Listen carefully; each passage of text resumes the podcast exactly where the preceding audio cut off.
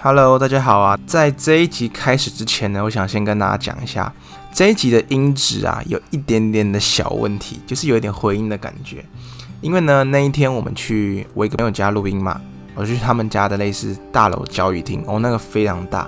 其实我们当下试，我就觉得哎、诶都蛮 OK，不过回来我就觉得有一点回音的问题，可能是因为录音的空间非常大的关系。不过坦白讲，我觉得这一集的内容啊相当不错，所以呢，因为一点点的音质而放弃这么好的内容会很可惜哦。那我们就开始喽。哎，Hello，大家好，欢迎收听一起聊聊，我是主持人一晨。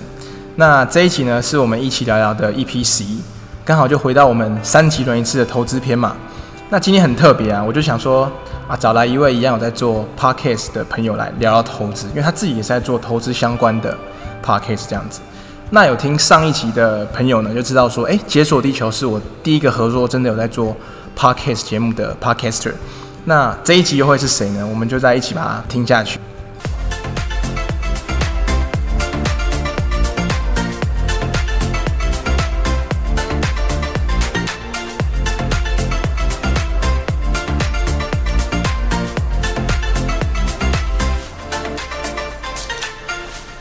哎，没错，那其实这一集啊，就是找来我们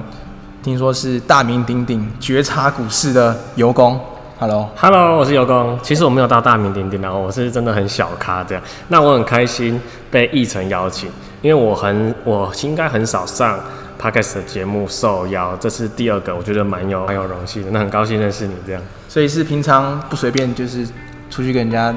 上节目没吗？有，平常是没有人要邀约。哎，你要不要自己介绍一下你的节目啊？啊，觉察股市其实是因为我们这个节目，其实我有和一个呃朋友一起合作，是他带我，我在有听我节目，听众会知道我做这个节目其实是朋友介绍一起帮我的。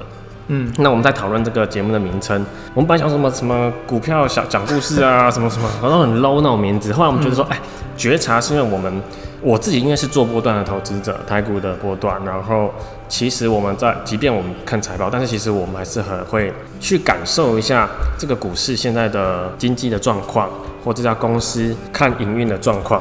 觉察这种觉知吧，反正就把它看透就对了。对，你要你本质像，呃，易成，我知道你是比较长期的持股者，以及是价值投资方面的嘛，随便投资啊，对对对，比较比较擅长。那我做波段，我就很注重这种觉察，这种，懂懂对懂。对对 OK，希望了解。我一定了解，大家应该都了解，反正会赚钱的节目嘛，对不对？不然怎么能能够做专职交易者？哎、被你发现了，我这样专职大概一个多月，目前从六月底开始到现在这样子，哦嗯，哎、我看你这样在配咖啡啊，我突然想到，我记得你的节目不是都会配酒吗？哦，对啊，你知道为什么吗？不知道，想知道吗？想想，其实我是个很容易紧张的人，那其实喝点酒就放松嘛，然后我就可以放松的讲我想讲的东西，然后偶尔讲错也没关系，因为反正我会剪接，我们的那个大剪接会师会把讲不好的地方都剪接掉，所以我很喜欢这种感觉。哎、所以那那我们今天没有喝酒，会不会你你没有办法把你内心的东西透露出来？不会不会，你问的我一定都回答。真的哦，嗯其实像我之前也有试过一次啊，就是喝酒然后录 podcast，你觉得感觉怎么样？哎、就我那一次就直接喝太多，我那时候因为我是喝 whisky，一、不小心就喝太大口，喝太爽，就其实录到后面啊，根本不知道自己在讲什么东西。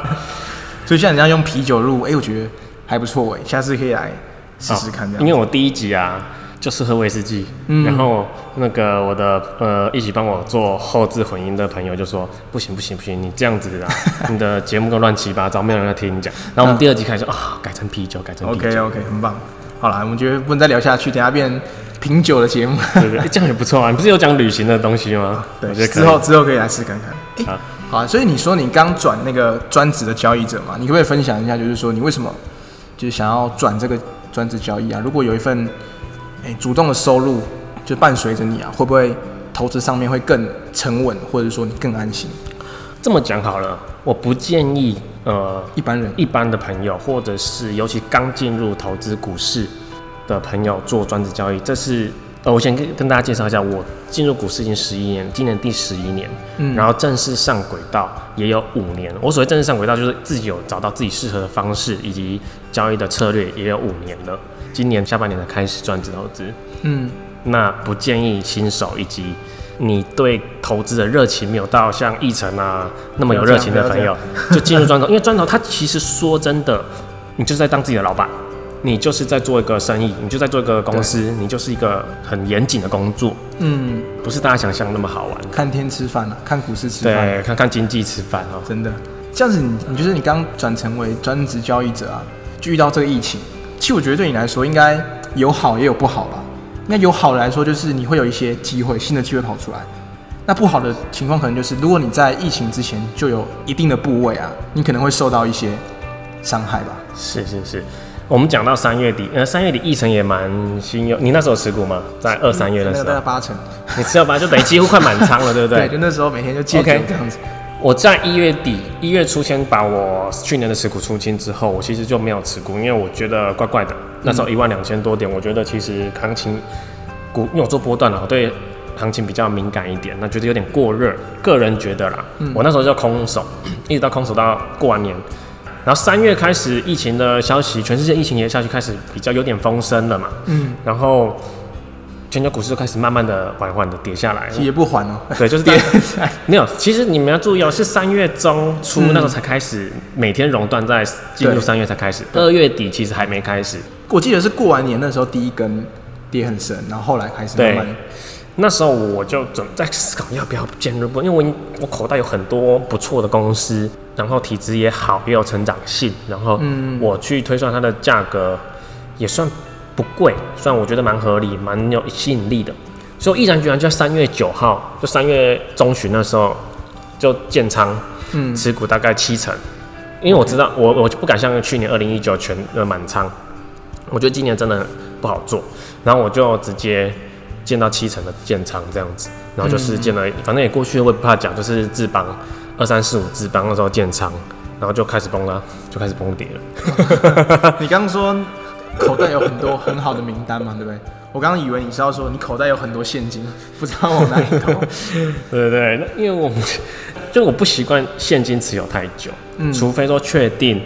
经济进入小大萧条状况，可能真的就是持有现金，不然我觉得真的公司是好公司，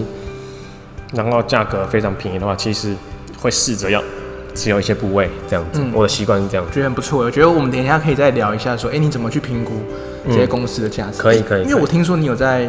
就是教人家，就可能教一些比较熟识的人投资嘛。对所以诶这样我们讲，你会把你的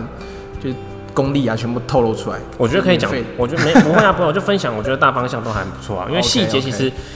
一个节目也不可能讲完啊。对啊当然当然嗯没关系，就是尽量问，细尽节量问，尽量问。可能细节部分我自己把它剪掉，自己偷听。对对对，细节我们剩下用赖用赖私讯一下。 OK，没问对对对对对，所以你说你那时候三月九号的建仓报到现在，没有，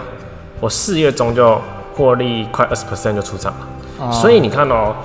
大家如果在那时候认为世界呃全球经济要崩盘就不敢建仓，其实没有错，的确算个一个月的大崩盘嘛。嗯可是其实，在经济没有确定会进入大萧条之前，其实只要超便宜的资产，所以其实资产就是。房地产算资产嗯嘛，黄金呐、或是企业嘛，都算资产。被低估、严重低估之后，它势必会在短时间之内被一些资金就再买回来。嗯那在四月中，我的呃投资的企业就已经回获利到，甚至是我成本的二十趴左右，我就出场了。所以我是嗯 OK 做波段的啦，所以你可能比较要想象一下，我做波段那时候了解为什么在两个月内就可以获利一波 OK，这样。所以你说这个时候是算你刚转专职交易的一个月、两个月了。没有啊，我六月今年六月才开始转职转职交易 OK，的对，所以那个时候是还有在工作，那时候有工作哦、可是你有在工作，这样你做波段的话，你有办法我盯盘吗？因为我不还是做当冲啊，我们不用盯盘啊，我跟你一样都不用盯盘啊。对。那像大大部分人可能会很好奇说，专职交易啊，会需要什么条件啊，或者说具备的一些能力？因为我觉得可能专职交易是很多人在做投资的一些梦想，或者说他未来可能想要朝这一块去走，能不用去办公室给人家管，但你当自己的老板，或者说你能够管理自己的金钱，一定是大部分人的向往，而不会是就你还要看老板脸色或者怎么样。我想问你，就是说你对于转专职交易者有什么看法，或者说需要具备什么能力？一晨的节目够长，让我分享一下吗？刚刚你其实有问到说为什么会想转专职交易嘛，对不对？对其实主要就是我以前也是在职场的时候，我其实其实大家在职场都会知道，你就是必须有时候遇到工作上文化或理念不合，有时候看久就会 啊，会很阿杂，想要离开这个环境。对，那当然，最后觉得啊，如果我能自己做生意最好，自己当老板。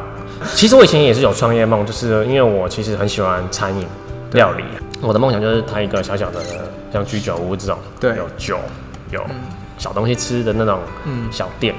那所以我一毕业我就开始在呃餐饮业就是学习，那就为了准备做生意这样做小店。后来因为自己的性格以及自己在料理上的确还没有那么擅，你你做了十五年十年，嗯啊，发现其实自己在这一块其实是有。呃，怎么努力都是有一段真离真正的想象那种是有对距离的。嗯，那我就觉得说，哎、那这样子的话，我是总就要一辈子做我不喜欢做的上班族嘛。嗯我在思考，其实我其实这件事我刚刚有讲说，不建议刚接入投资的朋友不要先想着做专职。嗯嗯，我也筹划了，也想了四五年，才真正可以做到这件事情。嗯，而是你要想，如果你要做专职，你是真的对投资非常有热情的，有甚至是到有点兴趣的。嗯，因为我刚刚观察到一层，你会去问你投资一些商家，你有对兴趣的产品，你问他他卖的好不好，嗯，或是销售好不好。我在我眼中看，这就是对投资的热情。如果说你只是想做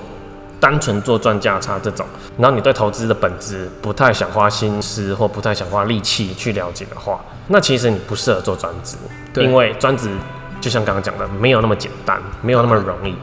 风险也没有你们想象那么低。嗯嗯，对对对，就是我不想当一般上班族，但是我知道我的性格目前不适合当老板，嗯嗯，就是自己其实要磨的地方太多了 OK。对，其实我刚刚听你有讲到，你说就是做投资啊，需要热情，再加上一些很，比如说很认真的地方，或者说是你要花很多心力。可是我反而不然，我觉得我这一题等一下再来问好，我觉得等一下可以配合，因为呃有热情是一定的，但是你花的心思，或者我觉得你要花对地方，有些人可能在投资上没有花对地方，也不一定有用。我觉得这个、就是这个我们等一下再来对，等一下再讨来论聊。对啊，因为你刚刚说，除了这些具备之外，我觉得还有一个很重要，就是你的本金。如果你没有对本金的话，你可能养不活自己，或者因为是你刚提到需要具备什么东西嘛，对，最重要就是本金。嗯因为我先讲我的观观念啦，因为或许一晨你有自己对专职交易者的看法。嗯我对专专职交易者的看法是，我其实是对任何一种投资的工具或方式，我都是觉得客观看待的，包含、呃被动投资、指数型投资，或是一层是长期的长期持股的主动型投资者，或者像我是短中期的主动型投资者，或甚至有人是当冲的投资者，或者技术分析的投资者都好，只要你熟悉你的投资方式和工具，你能长期稳定的获利，我觉得都是成功的投资者。 ，OK OK 反正能赚钱就这一定前是提之成功下投，资这前提之下嘛，嗯嗯，那在这个前提之下，你要你得很了解你自己的方式的年化报酬率是大概是多少，嗯还有你的波动是大概是多大，了解之后你才能去推算你要准备多少本金啊。对像我是至少准备三百以上嗯嗯，才敢。对，那一层或许你也有自己设定的目标，或许你是五百或多少，你也都会把公司关掉，没有啦，开玩笑的， 没有啦，对我觉得我、就是我应该不会当专职对交易，我对啊还是喜欢有其他工作嘛，对不对？对，因为我我觉得我自己的看法是，嗯我我不喜欢单纯就是深陷在这个地方里面而已。如果比如说好，我可以今天做其他事情，那我可以从其他的层面来看投资这件事情是，我觉得也是一种方法。我觉得还是看每一个人的个性对跟想做的事情。是 OK，好，哎、那你最近怎么样？台股前一阵子才创新高啊，你最近应该不错吧？最近八月超惨的、为什么？ 八月我的持股部位大概衰退了快十十 percent 左右吧。 OK，对啊，八月会衰退十 percent，那你应该是做上柜相关的吧？因为对我这次做做上柜的，对，因为我记得只有 OTC 前阵子有下来修正一下子嘛，对不对？好、啊，哎、像大型龙东的全指股都还蛮稳的。啊 o k OK，好啊。其实我们讲，我觉得讲到这一个、啊，顺便可以带到就是说，其实在这个位阶，今天做基本面的人跟做技术面的人，可能心态上面就差很多，对不对？因为现在已经可能一万、 13,000 12,000 12,000二、一万三，对差不多这个位置。但我其实我蛮讶异的，就是我前一阵子我看你的 FB 啊，嗯，你就有聊到，就是说买股有两个好时机，第一个是在疫情的时候，对不对？对第二个是最近，前阵子，前阵子八月上旬的时候，对你，我我看到你打说现在是可以买进体脂好公司的时机了。是因为我我其实很好奇，为什么会在这个时候讲？因为我觉得，当然了，会赚钱的人可能想法不一样，但是会在这个时候讲说可以买进公司的，反而少之又少、欸大部分人就是说啊，你可能逢高获利了结啦，或者是讲一堆有的没的，说什么呃准备做头啦，可能空什么什么之类的，会在这个时候说就是买进好资产的公司，我觉得蛮特别的。这么讲好了，我跟你一样也是做会去看公司营运状况的。那我挑选是挑选成长型的公司。对，讲讲讲是我看财报是有持续成长的，是要持续的哦、嗯，那我在关注这些公司的时候，我怎么判断现在适不适合做？我要做这个波段，对，或是我愿不愿意再去投资？一成有你，我们都有是好 FB 的好友嘛？那你会发现，我这讲这讲这个段话是在八月十七、十八号左右。嗯，结果刚讲完没多，因为那时候我就已经算看到很多个公司都已经非常的，对我来说，我看它的营运状况，对上它的股价，我觉得非常便宜。嗯，结果呢，想分享这段给大家。如果说你现在是空手的朋友，对，你其实可以试着建立一些，你又想进入股市，你就你不是你应该说你在犹豫要不要进入股市的时候，你可以试着建立一些部位了。嗯，结果在八月二十号就是最大根的黑 K 嘛，嗯，对，六百，然后盘中六七百开点盘六百点，后来收跌四百点，嗯，那天真的是我觉得是捡宝的时候、啊哎、哈对对对对对，就是因为那天真的已经一票的好公司的价格，我觉得都非常有吸引力，所以我挑选呃公司的宗旨就是我找有成长性的公司，嗯已经持续成长，我比较不像你会可能会先观察它的产业面，然后去看未来的呃，还我会先观察至少已经正在成长 ING 中了，嗯，然后呢，它的价格其实是非常有吸引到我的话，我就会愿意投资，对，然后做个波段。嗯、那在八月十几号、八月中旬的时候，已经蛮多公司的价格都是非常非常吸引人的。嗯，对，所以我会说才会分享到这一段，说哎、今这个时候会是今年第二好的做波段投资者，对，呃，建立一些部位的这几天这一周可能是建立部位的好时机，这样子。嗯，对对对对对。哎、其实你刚刚说八月不知道几号那天不是大跌，那个黑八月黑二十大跌号，，上周四嘛，对，反而我就是你会害看怕到，对不对我不会害怕。我的意思是说，我看到很多人跟你讲的完全是相反，他们就是说是的，应该是要出清一些部位或是减码的时候。呃，好，对，然后就你刚刚还有讲到是说，试着是可以找寻一些好公司，开始建立部位嘛，对不对？那你好公司的定义是什么？台积电当然算好公司、好，啊，台建绝对是好公司那。也还是很多好公司，可是对你来说，你怎么去评断一下这一家公司是好公司啊？呃，我这个人比较特别一点，我不像你，我不像您会先去观察这家公司未来的发展性，我比较慢一点，我是看到确定出来的季报以及呃年报去看它到底有没有在成长。嗯，有的话，然后现金流是正正健康的状态的话，然后再去看它的产业消息面，OK 对上。都是符合的，没有什么掩盖的东西的话，我觉得 OK，这对我来说就是好的企业。嗯，但是我要投入之前，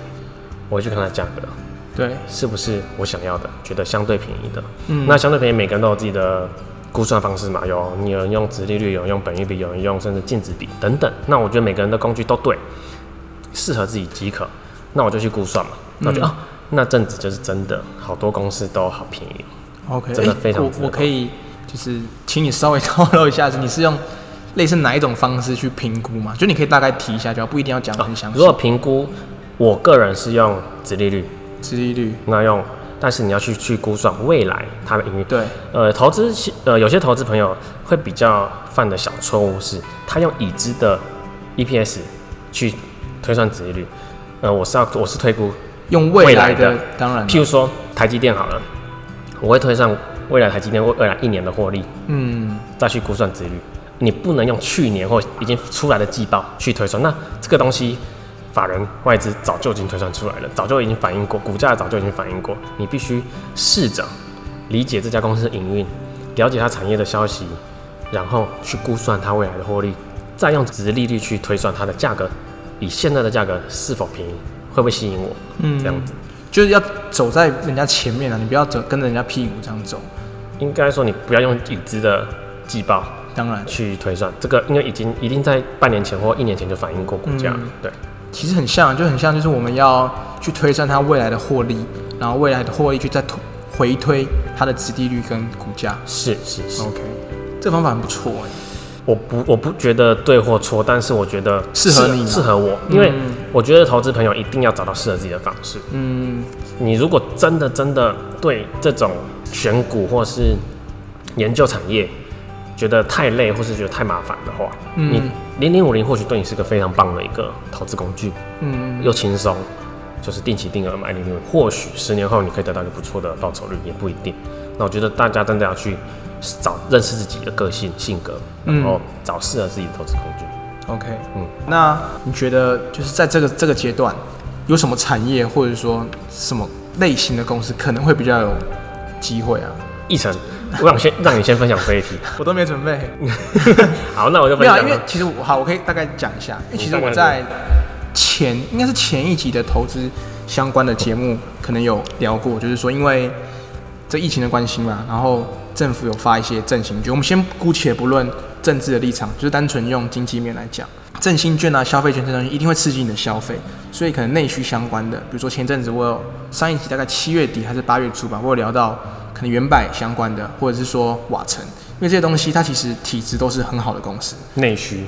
对，因为它的体质其实不变啊，那只是说疫情当时可能大家比较恐慌，没有出门消费，可是长期大家还是会回到这些优质的大品牌，再加上其实现在暑假嘛，就前阵子暑假，大家天气这么热，没地方去，就跑到公司啊，或者最吃近饭餐厅爆满欸，真的吗？一晨有关看到关心到这个现象吗，哦，感谢感就谢，是你讲到的餐饮的部分，嗯的确在这一七月到现在，几乎连平日常常都是爆满的状态，嗯这就是你刚提到的内需，还有振兴券的威力，对，还有大家可能像疫情，呃，后疫情时代，疫情时代没办法出国，然后也没办法把钱也不知道怎么花，嗯那可能因为怕未来会进入大萧条，不太敢花大钱买汽车或买一些嗯物欲比较重的东西，比较贵的一些，反而是会花在你刚刚提到的百货公司哦、食品嗯，之类的、超商等等的地方，这种比台较湾人最爱的小确幸，小确幸的那种，对，反而是你觉得，我觉得是对对的。但是如果我回答一晨你问我问题，就要讲到我投资的方式的策略嘛，我就、我只做波段。对，那我比较没有持股那么久，那我还是以挑成长性的公司，所以我不会特定去选说一定要选内需股或是选呃餐饮股，嗯，我还是会看诶，如果电子股或是五 G 相关，或是生医、生技相关，或甚至是船产、嗯船产相关，如果是它的营运状况是比较好的，嗯然后价格相对便宜的，我一样去投它，我不会因为它今天不在这个疫情的影响下而比较有利受惠多的那种感觉，就像讲我们最近最近涨了一个很凶叫长荣嘛，对，就长荣是被大家排除在疫情之下利多的公司的，可是没想到它第二季的获利出乎大家意料之外，就跟华航第二季的获利也是，对，就长荣最近狂飙，但是当然我没有把长荣列到我的名单里，只是我觉得我如果说你因为只追踪今年这两年会流行的产业，你排除掉其他产业的话，其实蛮可惜，因为我相信每个产业里面都有龙头，每个产业里面都有优质的好公司，所以我几乎是每个产业我都看。 OK，对对对，欸这样不会很累吗？还是说就是因为刚刚讲到的投资要有热情，所以你才要要有热情有办法，真的要有热 就情都看这样子。对，好啊，所以比如说像未来啊，今天假设在这个阶段才要进来的投资朋友，你觉得你可以建议他走什么样的方式啊？他可以朝什么方向去做研究，或者说做投资？呃，我一直在我的节目中有提到，所以我觉得在这个节目就能多分享这个观念，就多分享。越年轻进入投资越好，不管你要最后要选择股市、期货、房地产，嗯短资金都可以选房地产嘛，对不对？甚至是像当老板，嗯，我觉得当老板也是个投资，任何投资工具或是原物料，你越年轻越好，因为你要花很多时间去摸索哪一种投资工具跟方式是适合你自己的。嗯如果说你今天觉得自己年轻，不需不想做投资，只想要安稳的生活的话，你到五十岁才领悟到投资原来其实跟生活是密不可分的。或许你就要再花个五年、十年去揣测，其实蛮可惜的。因为或许搞不好我过五年后，我发现更好、更适合我自己投资工具不一样，但我觉得越早进入越好，这是第一个。那第二个，我想给一些投资，我相信蛮多新手会在听你的节目嘛。那我觉得第二个建议是不要借钱投资，尤其是年轻人，嗯，你可能只有五万块、三万块都好，都可以试着开始练习存股也好，买零股都可以。因为你要养成实战经验。嗯你买下去，譬如买了最近不错的台积电，你买个十股也好，你这样就能感同身受当股东的感受是什么。嗯你就会开始关心哦，原来我要关心呃这个产业的消息，还有半导体的产业的消息，你开始会学习要怎么理解，不管最后选择用技术分析啊或消息面都好，你就会开始去学习你想要学习的东西。你如果只永远听别人讲、听议程讲、听我讲、听大家讲，然后你都不去开户，嗯不去真正买台积电持股了，你永远就是纸上谈兵，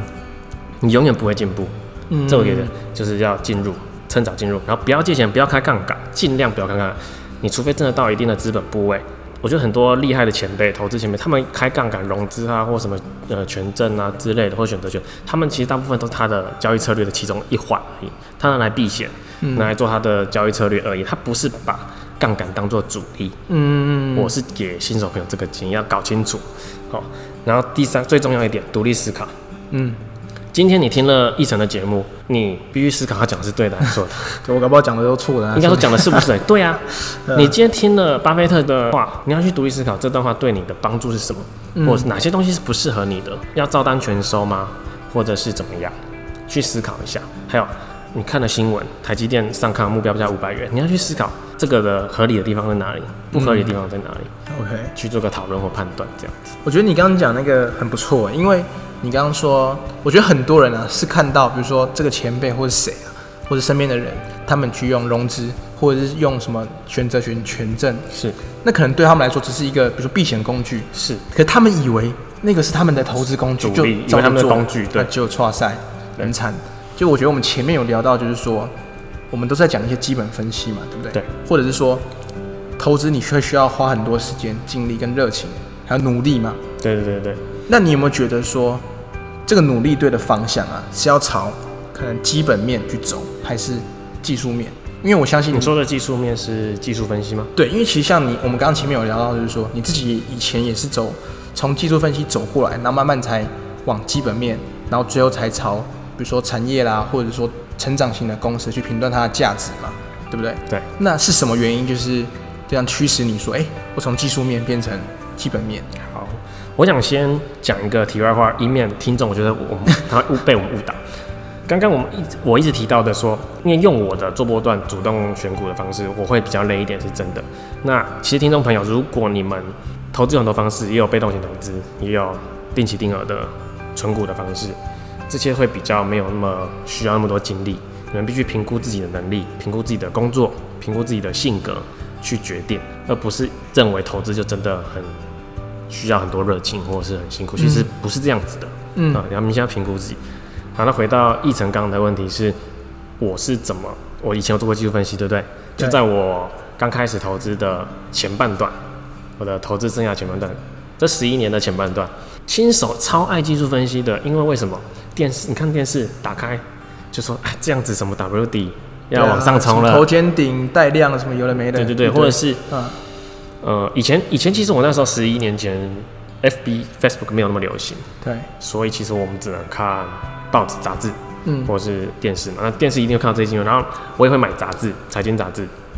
也会看到说，哎、怎么样怎么样，然后赚钱的效率非常之高，嗯觉得哎、那我是不是要用这种方式赚钱才会快？嗯那我说我也用过。我研究了怎么什么，我已经忘记什么线穿过什么线呐、啊，类似什么黄金交叉什爆么，大量，对对对，之类的似的嗯，哎、试过哦，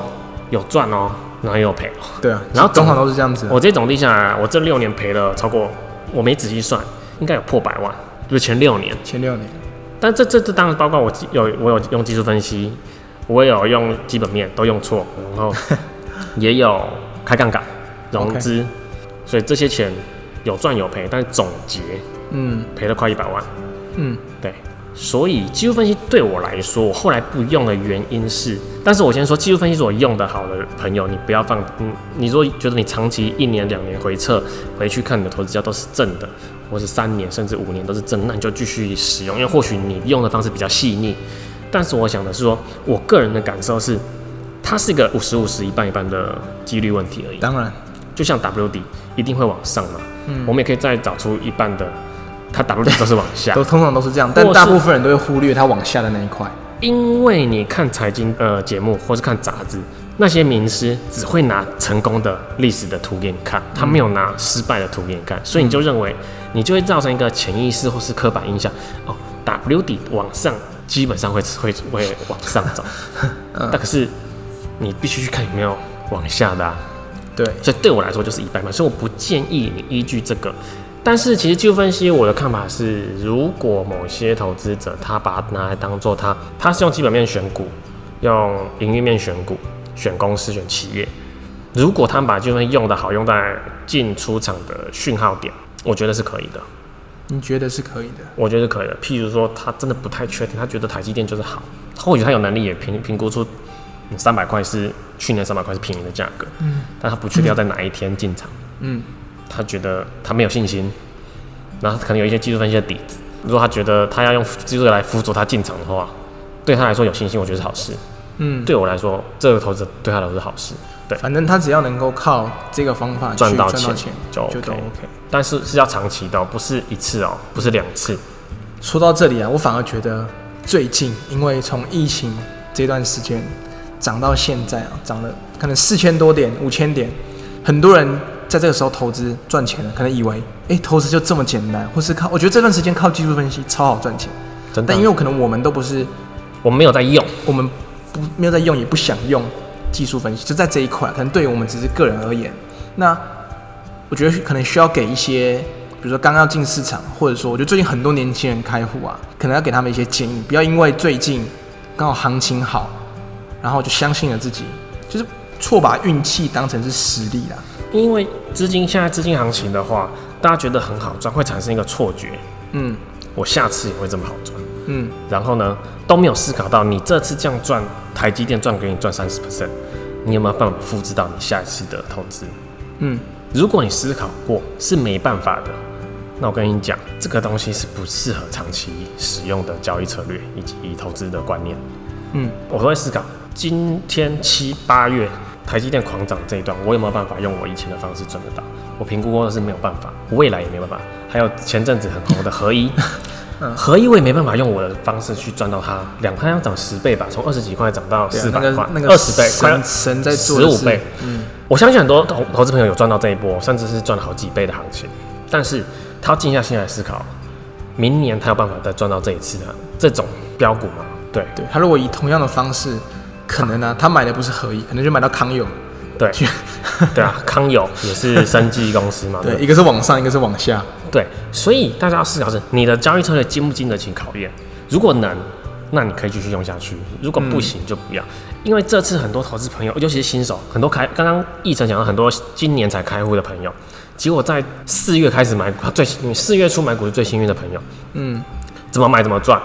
买连买观光股都赚哦，买那个航空股也赚，买什么股都赚，因为一反弹 Q 无限 QE，所有类股一起整个推升上去，那你分辨不出来你到底是靠自己的实力，还是靠市场的资金在推动你的股价，对你投资的标的的股价，嗯，这时候真的要仔细判独断立一思下考，就是你要独立思说考，你要去思考它为什么能涨，其实为什么我会想问你这个，跟你聊这个议题啊，是因为当然这也不关政治立场，因为是前一阵子就是纾困三点零嘛，对，就政府可能要丢六兆下来，可能而已啦，可能没那有或对许我觉得在这个时机点有真的很有可能达成，但多少钱我们不知道，一定可能还会有新的纾困方案嘛。对那目的是什么？我也我也不知道，也不想去猜测这样子。是但是如果我们就是回归到股市啊或者经济面，这个东西是不是会对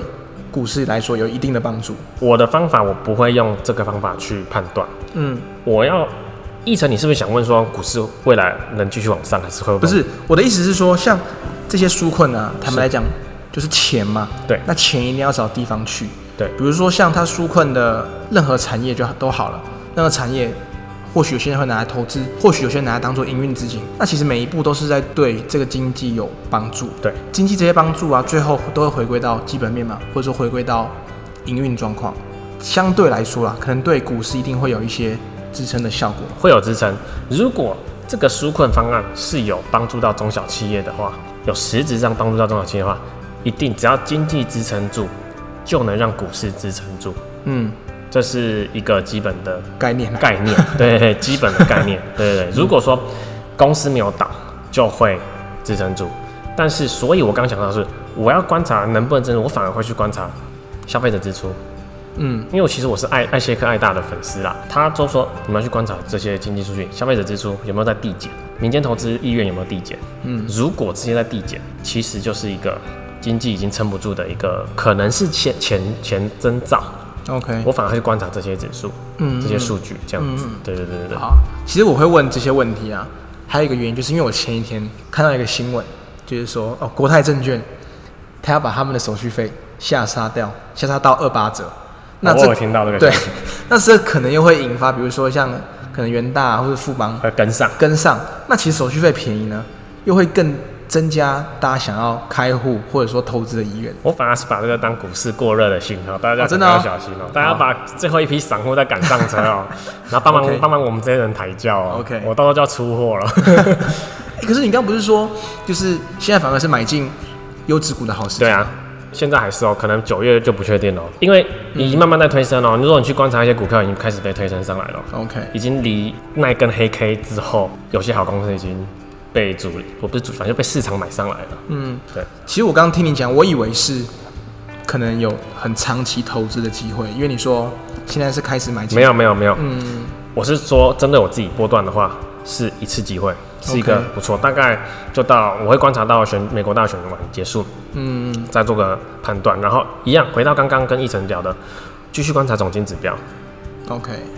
纾困刚刚提到这纾困金，就是议程对议程的看法，就是能不能支撑住企业嘛，这是绝对没问题的概念。但是回归到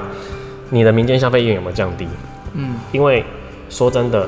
这几个月我知道倒掉的中小企业太多了，嗯，对，倒掉中小企业太多了。即便纾困金发下来，搞不好最后能撑住都是体质好的企业，对，体质不好的还是撑不住。嗯，所以我不会用这个去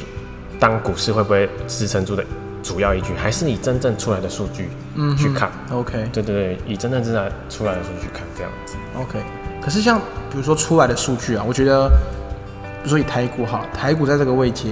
指数这么高啊，对可能就是台积电涨上去的全指股在贡献嘛，撑全指股的贡献嘛。那其实很多东西是可能指数背后的东西，我们是看不到，我们要特别去看，对而不是只看指数的表面。就像你刚刚讲的，呃，比如说纾困啊，或者说最近倒掉很多中小的公司嘛，对留下来都是体质好的公司。对，那所以其实对于体质好的公司，反而又是一个投资机会。是，就像很多投资前辈会讲的嘛，尤其长像一成这种长期持有者，一定会注重一个东西嘛，你选择标的它的现金流量，现金流量越健康，其实越适合持有，因为它遇到这种呃可能一个黑天鹅或短暂的不景气，它是这些体质好、现金流健康的公司才撑得住这个破危机，它可能可以保持两三个月它营运收营收很短少是没有问题的，他能继续养活员工、养活企业。可是像台湾很多中小企业，就是因为它的它为什么会倒，很多现在新闻都会看到为什么，就是它的资金已经不够继续营运这家公司，它必须得收掉，不然它就必须得烧钱，就一直烧，它烧个无底洞，它没办法这样子做。所以即便你看哦，纾困金政府的纾困金，你分配下去一个一家中小企业，搞不好只能拿到十十万、二十万、三十万，嗯，它能烧多久？对搞不好半个月就烧完了。所以本质还是看真实民间数据的投资意嗯愿，还有消费者支出的意愿，我觉得这才是根本。我觉得这些可能详细的，我们可能还要对开我一们，集我来们不是讲。专，我们不是 专家，但是嗯，就是我会这样看啦。对对对，因为其实像您刚刚讲到，还有很多地方，比如说像为什么企业啊，它即便有了三四个月的现金流，它可能还撑不住，是因为其实我们都知道，就是做生意的嘛，很多票期的问题，就是说你卖出去的东西，可能六个月才拿到钱啊，或者什么等等，所以这些都是评估的原因之一这样嘛。，对，如果你要评估到那么细的话，要看到那么细对，但是那我不会看到那么细的，我就只看总金数据。对对对那对，那可能太细的东西，我们可能我们没办法，法，啊我也没办法对，看我到。们可能也要再开一集来聊。 对，对啊，好啊，其实今天节目我觉得收获很多哎、就是真的吗？我也觉得，得我从你身上学到很多长期投资的观点对，我我根本没讲什么， 没有我观察你的行为啊，还有你的讲讲的内容，我就会有啊感谢感谢感谢。好啊，那其实就是对投资有兴趣的人，就是可以持续追踪我们，或者说持续去寻找觉察股市嘛，对不对？嗯对啊，就是还有其实 p o c k e t 还很多，像很多的投资粉都都可以去看，我觉得多看多吸收。对像我更有个坏习惯，我我 Facebook 我每个类别的投资的那个粉砖我都会去追踪，就看一下人家因为我在嗯看到干他哦嘛，我可以看到大家分享的消息，还有他在讲什么。嗯嗯，因为我啊我可以去说，哎、那这样如果我这样子看，这样看现在的经济状况，到底别人是怎么看的？就像你这样讲的，你说。很多人觉得八月是个很不好的时机，嗯应该要获利了结的时机。嗯，可是为什么我会持不同看法？对，但是我很就是我鼓励大家多看，然后再自己思考，你才能得出一个自己满意的结论。对对对就最终回归到你刚刚说的嘛，独立思考。对，独立思考真的很重要。好、即啊，便巴菲特住在你家，你还是要独立思考。没错没错，好啊。那其实今天节目大概我觉得，如果能够把今天的东西学习起来啊，对在投资的路上，对于就是任何投资人未来投资的路上，应该都很有帮助嘛，对不对？嗯，我觉得我们两个今天聊的就是一个，闲聊我们都是对 投资朋友，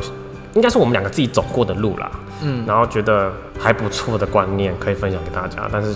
对对对，就是希望有帮助到大家这样。 OK，好，那大家记得要独立思考啊。那嗯最后呢，就大家也别忘记，就是要赶快追踪我们一起聊聊的 IG，然后按赞我们脸书的粉钻，那也来帮我们 Apple Podcast 上面订阅啊，五星推爆一下。 五星推爆，五星推爆，好，就到这边喽，那谢谢大家，拜拜。拜拜。